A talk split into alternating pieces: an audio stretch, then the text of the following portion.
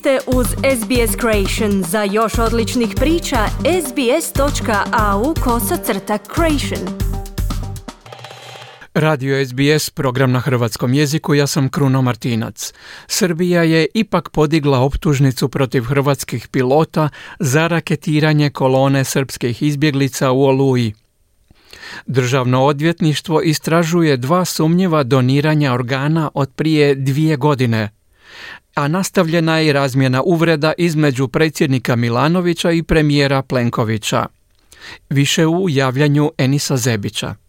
Službeni Beograd potvrdio je da je podignuta optužnica protiv četvorice hrvatskih zrakoplovnih oficira zbog navodnog ratnog zločina raketiranja kolone sa srpskim izbjeglicama koji su bježali pred hrvatskom vojskom u akciji Oluja u kolovozu 95. Hrvatska se službena politika buni jer Srbija na taj način provodi svoju interpretaciju univerzalne odgovornosti, odnosno ona se proglasila nadležnom za sve ratne zločine na prostoru XU. Slično rješenje o univerzalnoj nadležnosti ima i Hrvatska, ali to nije meritum. Meritum je da srpska optužnica tvrdi da se radilo o napadu aviona na civilnu kolonu, dok Hrvatska tvrdi da su Srbi u bijegu svoju oklopnu mehanizaciju i vojne kamione kamuflirali tako da su ih ubacili u kolonu civila. Zato je premijer Andrej Plenković na vladi pred desetak dana rekao i ovo.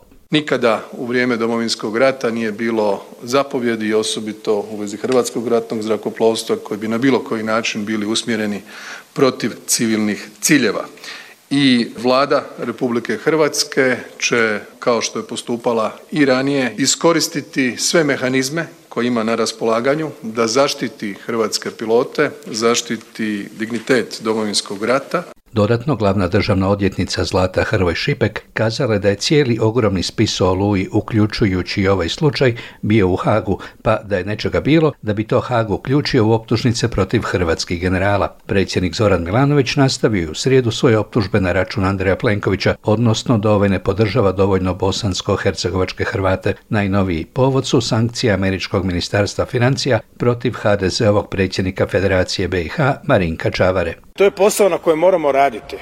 Dakle, Plenković i njegov Goran Grlić Radman su to radili do onog trenutka dok nije zapucalo.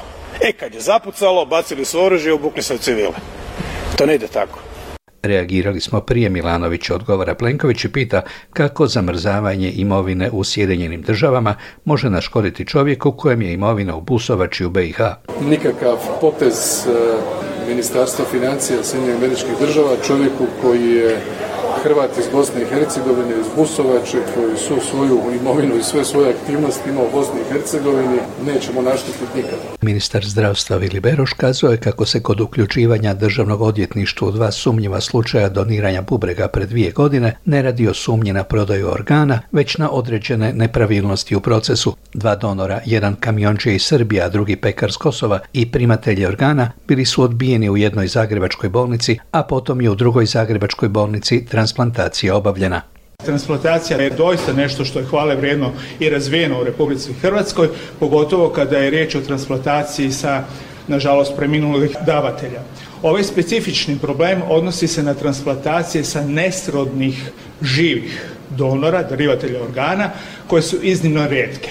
Trgovina organima je nešto na što u ovom trenutku ne postoji sumnja. Zdravstvena inspekcija napravila je dubinsku analizu i otkrila je određene sumnje na disfunkcionalnosti u sam proces. Cijeli je slučaj otkrila novinarka UNE Nataša Škaričić. Ona povodom Beroševe izjave upozorava da još 2019. zbog ove dvije sumnjive transplantacije u kliničkom bolničkom centru Zagreb u Ministarstvu zdravstva održan sastanak svih transplantacijskih timova. I da je zaključeno da je vrlo moguće došlo do povrede osnovnih etičkih postulata pri darivanju organa, a to je altruizam i financijska neovisnost. Drugim riječima se sumnja u trgovinu organima. To nema što drugo značiti. HDZ-ov predsjednik parlamentarnog kluba Branko Bačić najavio izmjenu Ustava i Ustavnog zakona o Ustavnom sudu u vezi reguliranja referenduma. Sada imamo dva problema sa referendumom. Prvo, nije definirano što se smije, a što ne smije propitivati referendumom. I drugo, kako su parametri sniženi pred referendum o ulasku u Europsku uniju. Dovoljno je da tri čovjeka iziđu na referendum, od toga dvojica glasaju za i referendum je uspio.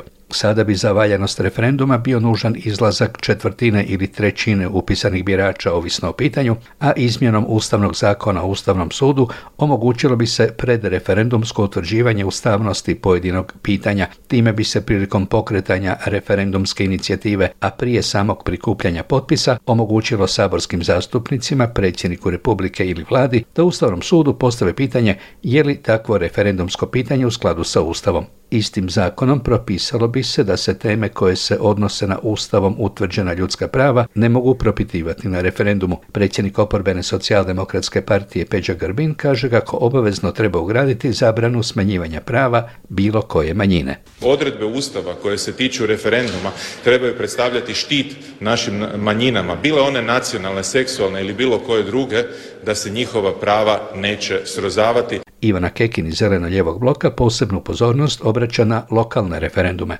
Trenutni zakon o referendumu nije dobar, to svi znamo, on nije dobar ni kada dođe do nacionalnog referenduma, još je manje dobar kada dođe do lokalnog referenduma. Ja ne znam da li to znate, ali lokalni referendumi koji bi trebali omogućavati upravo onu vrstu direktne demokracije gdje građani mogu za svoj grad, za svoje mjesto odlučiti što im je bitno, ima gotovo pa nemoguće postavljene uvjete gdje trenutno morate skupiti da bi pokrenuli referendum 20% potpisa svih birača. U Italiji je to primjerice 1%, samo da stavimo stvar u okvire. Kleropopulistički desni oporbeni most i dalje optužuje vladajuće da su im protuzakonito zabranili referendume oko covida. Božo Petrov. Bez obzira što je naše referendumsko pitanje bilo u potpunosti u skladu sa Ustavom, oni su to pitanje ukinuli. Davajući svoje obrazloženje za ukidanje potpuno van svojih prava i mogućnosti. Gdje je tu pravo, gdje je tu Ustav u tom tumačenju? Oporba je unisono, iako sa različitim argumentima, u srijedu zatražila povlačenje iz saborske procedure izmjena zakona o sigurnosti u prometu na cestama i njihovu doradu prije povratka prijedloga na zastupničke klupe. Prema izmjenama zakona o zdravstvenim sposobnostima vozača odlučivali bi obiteljski liječnici koji imaju uvid u njihovo zdravstveno stanje i potrošnju lijekova svojih pacijenata, te bi bili dužni prijaviti policiji ako su im ugrožene vozačke sposobnosti. Vladajuća svita uopće ne poštuje mišljenje struke, liječničkih udruga i udruga pacijenata i oporbe. Uzalud javno savjetovanje i tematska sjednica Mi šumom, a vi drumom, poručila je SDP-ova Andreja Marić. Neće se riješiti sigurnost na cestama, a napravit će se nemjerljive štete zdravstvu i zdravlju naših građana. Zvonimir Troskot iz Mosta poručuje da su vladajući zakonom cijelu odgovornost stvarili na liječnika obiteljske medicine. Liječnici morat će postati špijuni i dolaziti u koliziju sa osnovnim svojim pozivom, a to je liječnička tajna. Stipo Mlinarić iz domovinskog pokreta pita za ratne veterane sa PTSP-em, iako ja osobno ne znam bili oni baš svi smjeli sjesti za volan, kao i imati dozvolu za nošenje oružja, ali to je druga priča. Ste vi svjesni da s ovim zakonom su najugroženiji ljudi, branitelji koji boluju od PTSP-a? Je li im treba poslije svega, poslije rata, poslije bolesti, je li im treba uzeti vozačku dozvolu? A oduzimat ćete im jer ljudi piju lijekove. Na prigovore odgovorio državni tajnik u Ministarstvu unutarnjih poslova Žarko Katić, Prometne nesreće su veliko zlo suvremenog svijeta i moramo učiniti sve kako bi ih smanjili. Ovim izmjenama želimo utjecati na svijest sudionika u prometu, kazao je državni tajnik.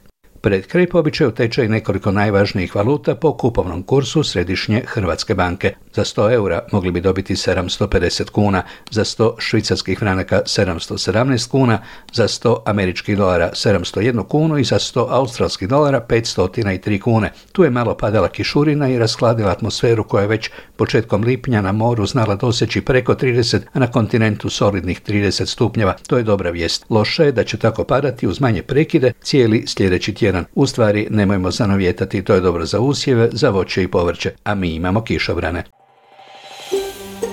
Želite čuti još ovakvih tema? Slušajte nas na Apple Podcast, Google Podcast, Spotify ili gdje god vi nalazite podcaste.